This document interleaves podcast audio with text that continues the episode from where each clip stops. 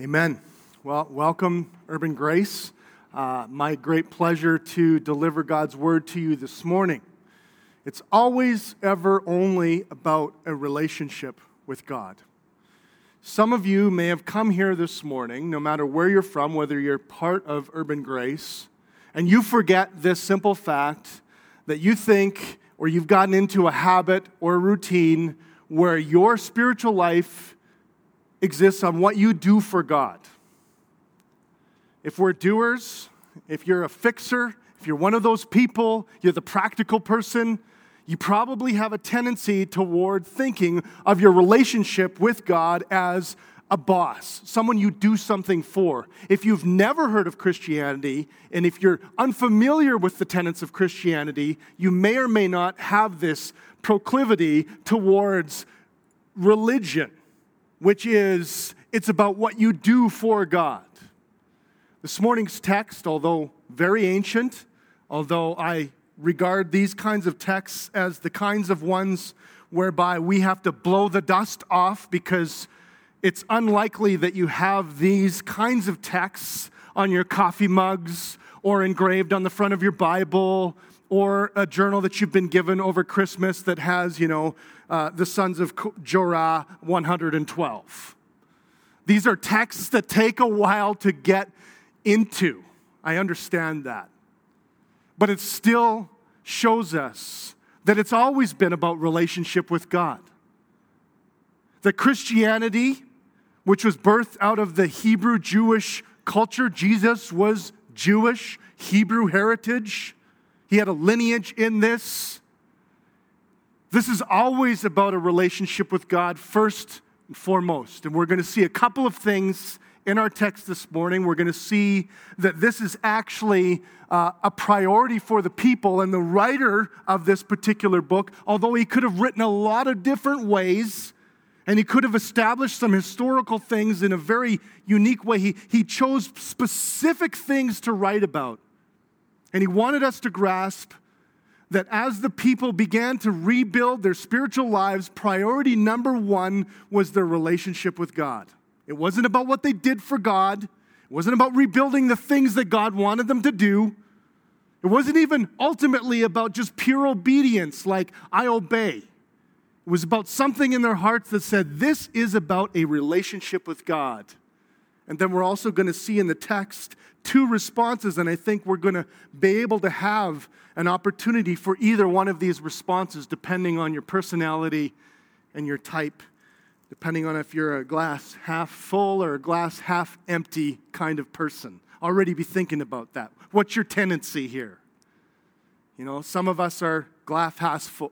Scratch that from the video. Glass half full. Meaning there should be more, or there should be less, or there could be more, or there could be less, depending on what you think. I want to take you through a little bit of the background to catch you up to speed if you're brand new to Urban Grace and this particular series. It's called remnant, which is a word that the Bible uses. We don't use that a lot, but it basically means a small amount of people. I think this is important for us to get because even though the numbers look a lot larger than ours, there still is this sense, in comparison with what it once was, we're talking a very small amount of people that are involved in this rebuilding process. In 587 BC, a neighboring king decided he wanted to conquer Israel, ultimately Jerusalem, and he destroyed the centerpiece of the Jewish faith, the temple. The temple represented the glory, the holiness, the awesomeness, the connection, and ultimately the presence of God in the community. That's what it symbolized. When Israel looked toward the temple, what they saw was actually that God is in our midst. God is with us. God is present. In fact, when the Bible describes Jesus, who comes in the form, he is God, comes in the form of man, he is described as God templing with us, tabernacling with us, meaning his presence comes in a human form. But until then, The image that all Jews, all Israel, all Hebrews would have is that the temple represents God is here. He is established. You can imagine what that meant when some neighboring king who thought he was the king of the world at the time, Leo DiCaprio had it all wrong. Nebuchadnezzar thought he was the king of the world. He comes in, he destroys the temple, he burns it, he takes all of the special things that meant symbolically everything to these Jews. He takes them for himself. You can imagine what this meant to the Israelites. This total depression. I mean, there's some people that would have literally just kind of looked and went, well, there's no reason for living. How could someone just come and take away God's presence from us? And so, essentially, for many Jews, they never recovered from this. But God did this because he wanted to show them, I am not simply a building. This is about relationship with me, and I'll remove the building as a disciplinary act toward you in order that I can get your attention and remind you that this is about a relationship with me, not about a building. Churches still get this wrong. We still think of church as a place. We still think of it as a building. The word church is not a building. It means congregation. That's why we can meet in a gym and call it a church. Because it's not about a building. It's about a person, Jesus Christ, God become man, who provided a way in relationship to God. That's what it's always about. That's why we state it first, that we're about the gospel. That's why we say immediately, instructions to every music leader, every announcement person, say Jesus first, please, or you're fired. Because it's about Jesus first, always. Why? Because it's always Jesus who provides us a relationship with God, and that's primary to us. That we don't want you to hear anything else if you can't first hear that this is about a relationship with the God of the universe.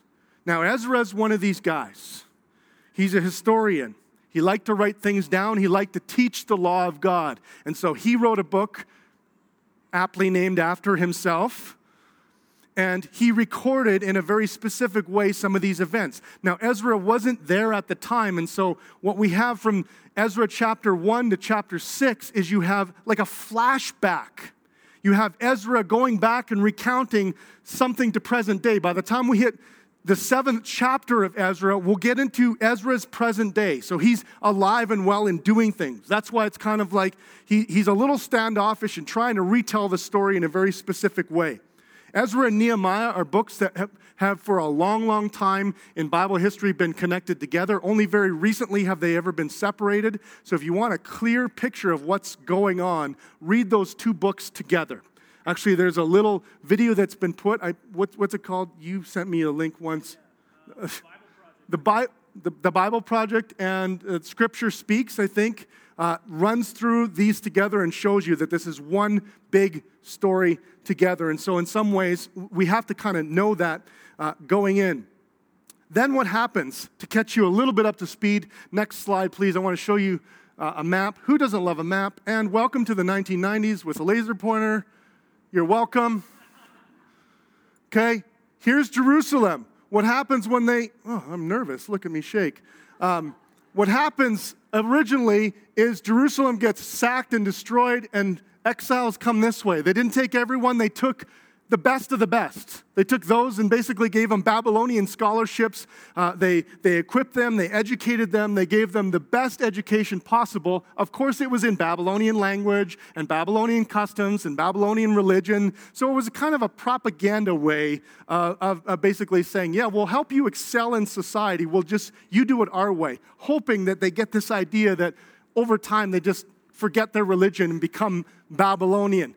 Totally backfires because God says, I want Persia now to take over Babylon. And so 70 years later, he has a neighboring country who also thinks he's Leo DiCaprio and the king of the world. And he now takes over Babylon and says, as his first, one of the first things that he does, hey, if you are Jewish and you feel like you want to go back to your hometown and reestablish your relationship with your God, you're free to do so if whoever's heart is stirred. That's chapter 1. Chapter 2 is a list of all the people that went. Not all of them did. The reason why not all of them did is they had become quite comfortable in what they were doing, and they had been quite established, and they had been obedient to God in doing so. God actually instructed them, I don't want you to just live on the suburbs of Babylon. I want you to get right into the city. I want you to invest in the city. I want you to bless the city. Read Jeremiah 29 if you want help on that. And then 70 years later, he says, now I want you to come back, and I want you to build my city. Now in chapter 3, what happens is this is essentially the first things that actually happen with the rebuilding process. Let me read this out for you. Ezra chapter 3. If you need a Bible, raise your hand, and one of our ushers would love to bring you a Bible. If not, turn in your app there and follow along, or just listen as I read. When the 7th month came, and the children of Israel were in the towns, the people gathered as one man to Jerusalem. I want to stop there and just quickly explain this. The 7th month is the pinnacle. It's like April or March for Christians. Like everything big kind of happens in those times. Maybe Christmas, depending on what you like. The people gathered as one man, not like as a single person, but they had one mindset here. They're all on the same page. And then rose Jeshua, the son of Jehozadak. He's the high priest. He's in charge of everything spiritual with his fellow priests. And Zerubbabel, the son of Sheltiel, with his kinsmen. That's the king or the civic leader of what's going on. You're seeing the leadership take precedence here. And they built the altar of the God of Israel to offer burnt offerings on it, as is written in the law of Moses, the man of God. They were obedient to the original way that sacrifices were established within their religion. They set the altar in its place, for fear was on them because of the peoples of the lands, and they offered burnt offerings on it to the Lord, burnt offerings morning and evening. This would be in compliance with the law of Moses. And they kept the Feast of Booths. I'd love to revisit the Feast of Booths. That sounds great. They built huts and celebrated God's goodness. How cool does that sound, guys? Like, let's go build cabins in the wilderness, and like for 7 days, let's talk how good God is. I mean, sounds like hipsters all over the world's ears perked up when you say that. As it is written, and offered the daily burnt offerings by number according to the rule as each day required. And after that, the regular burnt offerings and the offerings at the new moon and all the appointed feasts of the Lord and the offerings of everyone who made a free will offering to the Lord. From the first day of the 7th month, they began to offer burnt offerings to the Lord. But the foundation of the temple of the Lord was not yet laid. That's key. So they gave money to the masons and the carpenters and food and drink and oil to the Sidonians and the Tyrians, and this is one of my favorite parts, to bring cedar trees from Lebanon to the sea, to Joppa, according to the grant that they had from Cyrus, king of Persia. There were lumberjacks in the day.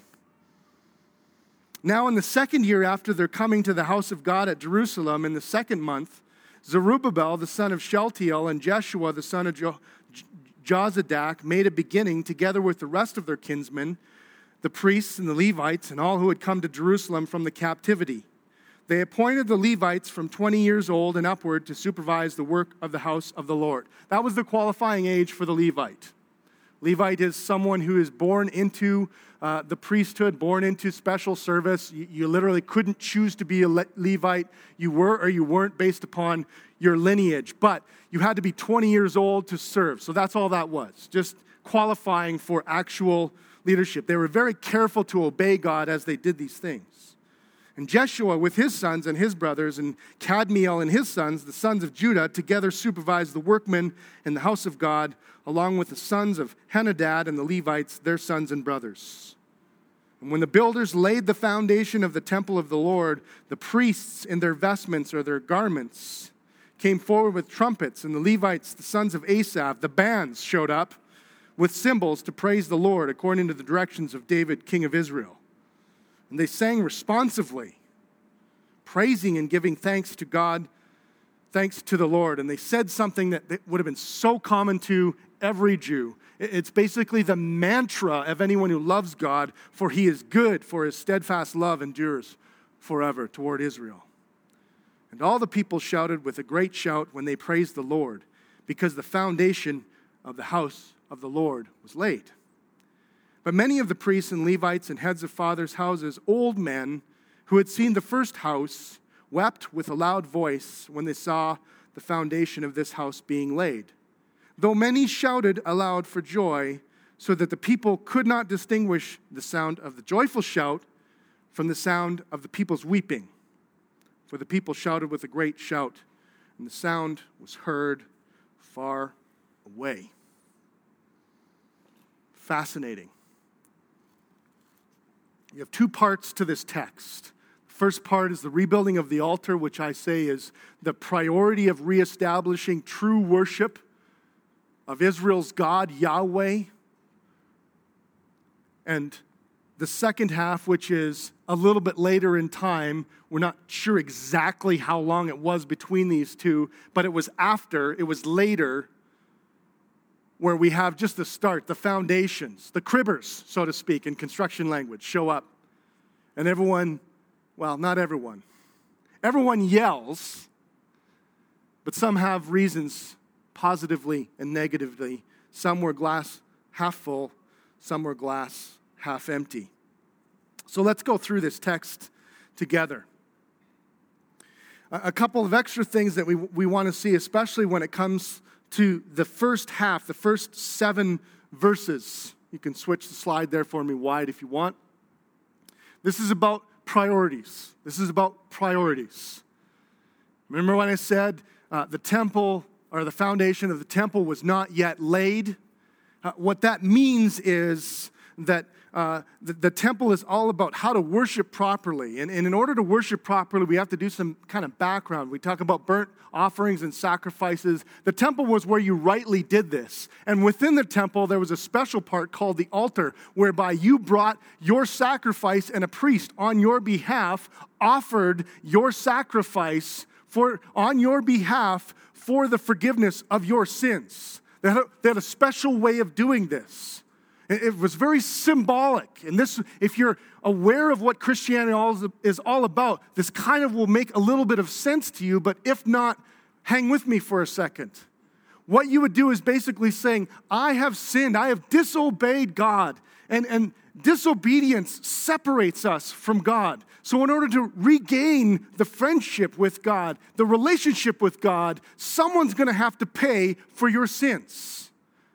You say, that sounds weird for us, but when someone does something wrong for us, have you ever found yourself wanting to go, someone's going to pay for this, right?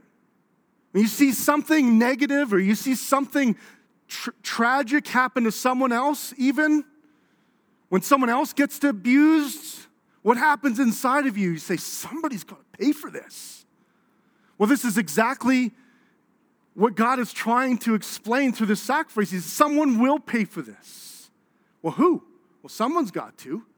He chose not to make other humans pay for it. He said, if you gather a perfect bull for me, place your hand upon that bull's head and in essence transfer your sin onto that bull, then that bull will go and will pay the penalty for you.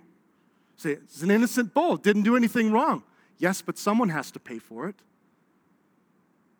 And so it's a way of symbolically showing us how holy God is, how other God is, how much he can't stand disobedience. I know this is the hard part of our concept of God that we don't like.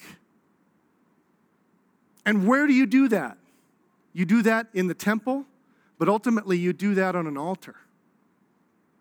And what happens then is you can see loophole Larry, you can just see him just seething going, okay, well, if I have to kill a bull, I'm going to kill like my weak bull, like the one who doesn't really pull when there's 4 of them, you know, the bull who has a lame leg that is like, he's useless anyways, right? It's like the lemon of bulls, right? You can see loophole Larry going, well, I'll just give the lemon to bulls. That's why God said, no, loophole Larry, gotcha. You have to give your best bull. The lead bull, the best one you can find, the healthiest, 1-year-old, in its prime. This avoided people just sacrificing to God, basically to say, well, I'll economically get rid of something that's not that valuable anyways, plus I'll please God so I can do both things. And God says, no, it doesn't work this way. Secondly, you can see those who are going, well, if I have to sacrifice, then I'm going to get some stakes out of it. Amen? Anyone? Are we Albertan or what? Come on. Right? You can imagine what's going on, right? Hey, at least we're not talking a culture that just has steak available at all time. So they're going, okay, well, if I have to sacrifice, then why don't I at least get some stakes out of it? And God says, no, I don't want this to be about steak, as good as that is. All the vegetarians and vegans in the room are just like, I don't know where this is going. Talk to me afterwards. We'll straighten it out. He says, no, you have to now take that bowl and you have to burn it. You have to burn it on the altar because this won't be about you getting a meal. Because you can see Loophole Larry or Loophole Susan or whatever you want, however, equal opportunity, however you want to look at that. You can see what they would do. And so this is where this burnt offerings thing comes from. And I can only imagine, have you ever smelled sizzling meat on the grill? It's Super Bowl Sunday, so I don't think we have to stretch our imagination too bad. It smells pretty good, doesn't it? This is why there's this image throughout the Bible of the aroma of sacrifice to God. That's where that image comes from, because you'd be like, "Ooh, someone's sin's getting paid for today." That's what it would smell like. It was a visceral feeling, you could walk by and be like, today is a day where people's sins are getting paid for. I mean, I kind of feel like this would be kind of cool to bring this back, eh? Have a big barbecue, call it the Day of Atonement, it'd be great, it'd be awesome. I'm kidding about that. Some of you got to wake up yet this morning. But this is where this idea of burnt offerings actually comes from. And what's the first thing that they do? The first thing that these people do is they offer burnt offerings. They build an altar before the temple was laid. They didn't wait. They couldn't wait. And what was that essentially about? That was saying, we want to get right with God as soon as we can. We've waited 70 years of dormant relationship with God, and we want to reinvigorate our spiritual lives. So let's offer our burnt offerings, because that's the way we get in touch with God again. This is an amazing thing. It's an amazing thing. This is showing us these people that are coming back are not simply coming back to reestablish their comfortable, cozy spiritual lives where they have a church where the music is perfect and everyone welcomes them and the coffee is awesome and everyone this is about going, we understand that at the end of the day, we need to get in touch with God again. We need to receive His grace. We need to have our sins forgiven and be put in right relationship with God. And if God establishes sacrifices for this purpose, then we will do it at all costs. If this is the way you make a living, this also meant economic sacrifice. I mean, if you have two cars and the system was, in order to get right with God, one of your cars has got to go and it's got to be your best one, you would feel it economically. It wouldn't just be like, oh, well, this is kind of a metaphorical sacrifice. No, it's a real sacrifice. It meant something to these people. And then they gave on top of that. What does that show us? That these people were perfect? That these people were sinless? No. So these people were humble. And they were saying, we don't have a relationship if God does not accept our sacrifices. So God's not about just do all the right things and do whatever I say so that I'll be happy with you. He looks in and He sees our hearts. And in this we see that there's heart behind this.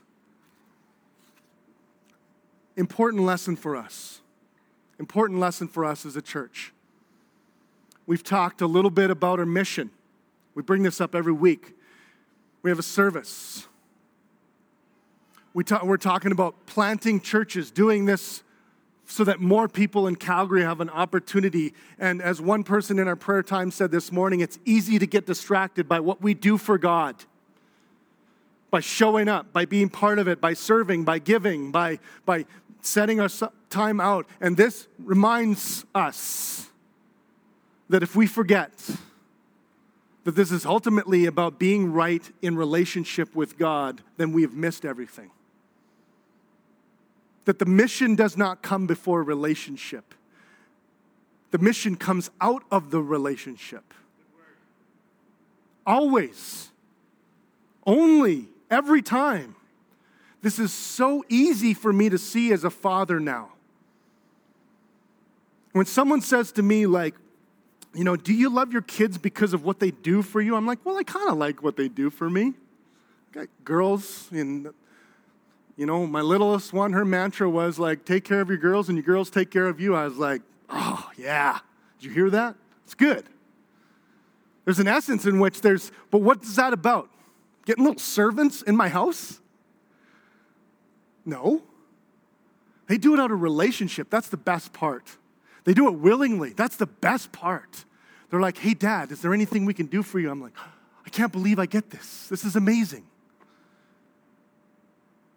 They don't forget that this is about relationship. I don't love them because of what they do for me. I love them because they're my kids, my girls. This is how God feels about us. He says, don't get distracted by what you're doing for me to the point where you forget that I love you. You're my kids. That's what this is about. What's the mission about? More kids. More children. Today, we're going to talk a little bit about what it means to be in right relationship with God. Because Jesus was very clear when he spoke about this. Very clear. There were lots of religious activities that we were doing. We talked about fasting a couple of weeks ago, 3 weeks ago, I think. And some of the disciples, some of the people that were following were a little worried about Jesus' followers not doing all the religious activities, and they didn't fast, which was kind of a way of showing you were focused. You had a relationship with God, and you were obedient to God. And as these other disciples, these religious people, the teachers of the law would say, hey, how come your disciples don't fast? And Jesus said, let me think about that for a moment.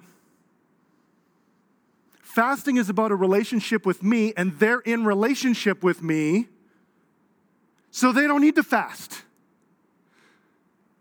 Because they have me. There will come a time when they don't have me in physical body. That's when they can fast. Because fasting is about a relationship.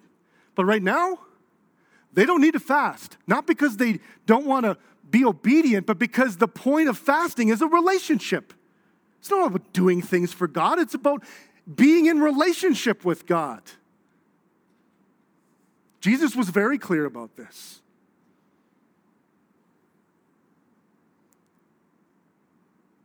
I'll give you a second point about that. Not only that, but how we get into relationship with the God is totally changed thanks to Jesus. This is why the gospel is good news. The reason why I take the time to tell you about that sacrificial way sometimes is to get this visceral feeling in your heart that says, oh, I'm glad there's a new way. Oh, I'm really glad there's a new way. I'll put this in your mind. Can you imagine? Today's service, you don't get to come into the Kirby Center. You bring your sacrifice to Trev, and Trev, because he's gone through a lot of preparation, will take your sacrifice, have a good relationship with God for you, and then I'll come out and tell you about how awesome it was, and then you go home thinking, oh, I got a little piece of God today. Can you imagine if that was the way it was? Don't you think it's better that you come in and we say simply, Jesus Christ is your sacrifice. You don't need a burnt offering anymore. You have a once and for all sacrifice. Jesus Christ, who hung on a cross, who was slaughtered like a lamb, it said, like a sacrificial lamb. That's what one of the preachers of God's word said. Jesus is the lamb who takes away the sin of the world. Through faith, we metaphorically place our hand on the forehead of Jesus, and he takes it all away through one sacrifice. And because of that sacrifice, there is now access that's even greater than access of any priest in any temple anywhere. That is the gospel. Have you forgotten? Have you forgotten that the veil has been ripped in half? There's no separation. God's made you a priest. That was last week even. We talked about in Ezra. He hasn't just ripped the veil. He says, your lineage no longer matters in terms of priest. You can be a priest. You are a priest. In fact, that's one of Jesus' followers said that. You're now a kingdom of priests. You get to do stuff that no one has ever done before, that no one ever had access before. There's a new and living way. If you come here this morning thinking, what do I have to do to get in touch with God? The answer is, God has already got in touch with you. You might just be becoming aware of it. There is nothing else for you to do for God in order to get close to Him. He's made it available.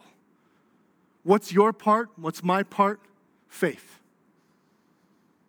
We trust. Jesus, I believe this. I believe that you're my sacrifice. I repent, which means I turn from my way of thinking, which is all of the things that I do to get in touch with you. I turn. That's what the word repent means, 180-degree turnaround. I stop thinking that way, and I turn my life around, and I say, Jesus, I will take it. I will take your sacrifice. I will take it. I will receive it. Here's my life in return. And the writer of Romans actually says, now you become a living sacrifice. You say, I'm on the altar now. My way of thinking is on the altar. And I live the life that Jesus designs for me now. And so in essence, it's simple, but it's not easy.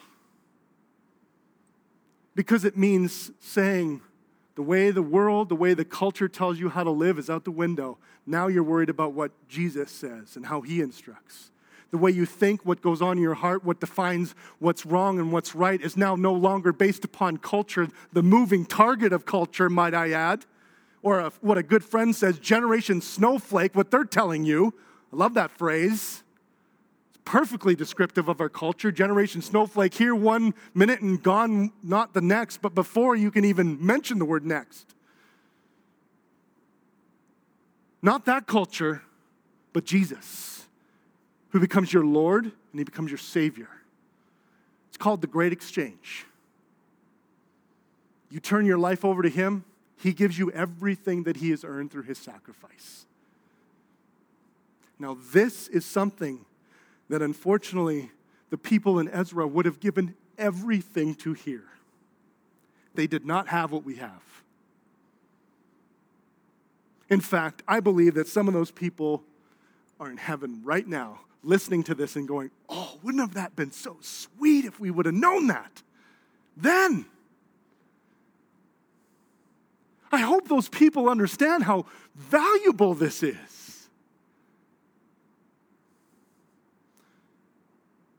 Listen to Ephesians 5 that talks very carefully about Jesus Christ Himself. And this is what it says. Ephesians chapter 5, verse 2, 1 and 2. Therefore be imitators of God as beloved children. Yes, there are imperatives, things to do. But listen to this. And walk in love as Christ loved us and gave Himself up for us, a fragrant offering and a sacrifice to God. Do you know now why that's such an important phrase? Does that make sense? It's like roasted meat to God. It's the smell of barbecue. That's what it smells like. If you're a meat eater, that's one of the best things in the world, right? That fragrance. That's what Jesus is for us. And what Jesus asks then is, now on the basis of this, I'm not asking you to do something for me. I'm saying, in light of this, reflect me in everything that you do. Your mission is to now reveal this God to your culture, to your city, to your family, to those who don't know, to those who don't understand. And so when people say, hey, there's something different about you, you don't go, oh yeah, well, I go to church. You go, I am changed. There's no sacrifice anymore. I'm a fragrant offering for the most holy God. I mean, they're going to look at you weird. Sure. But they might ask you a few questions like, what are you talking about? Well, there was this old way, you say. And that old way is gone, thanks to Jesus. Now you know why he's so important to me and why he's not a swear word. He is my Savior. He is my hope. He is my eternal salvation. He is my eternal security. Everything that I do matters to Jesus.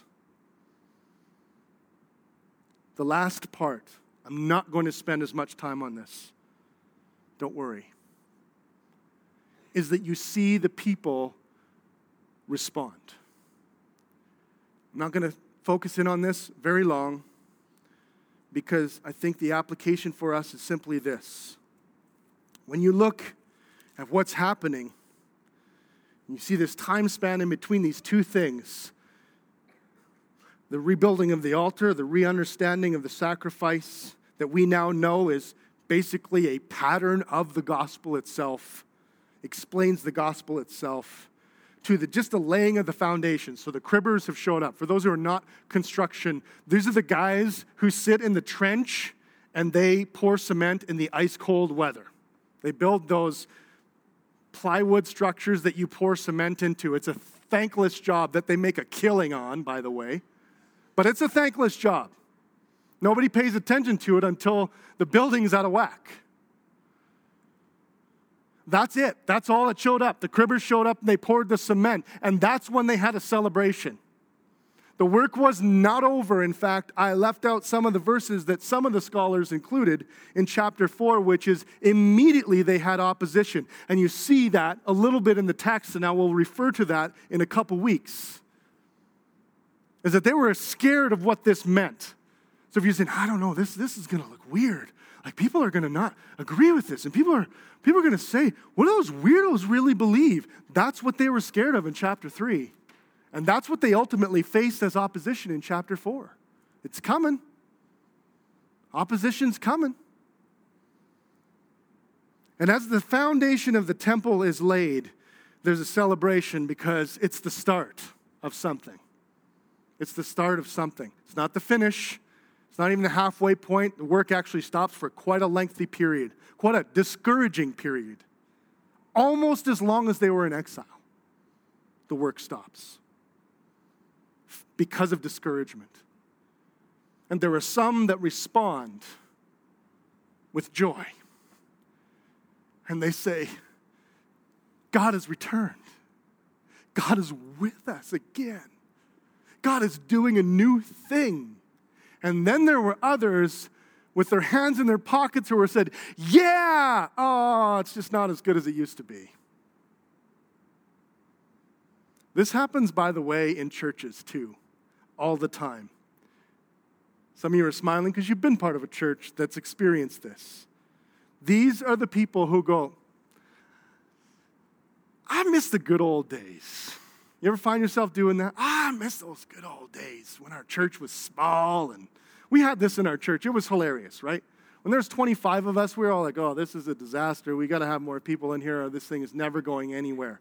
And then we grew to about 70 people, and there were the same 25 people that are going, oh, I miss the good old days when there was only 25 of us, and we all knew each other, and we all stayed at each other's places, and, you know, the same group that met on Sunday was the same group that set up on Sunday, and it's like, it was like 6 months ago. It's so easy for us to get into that habit.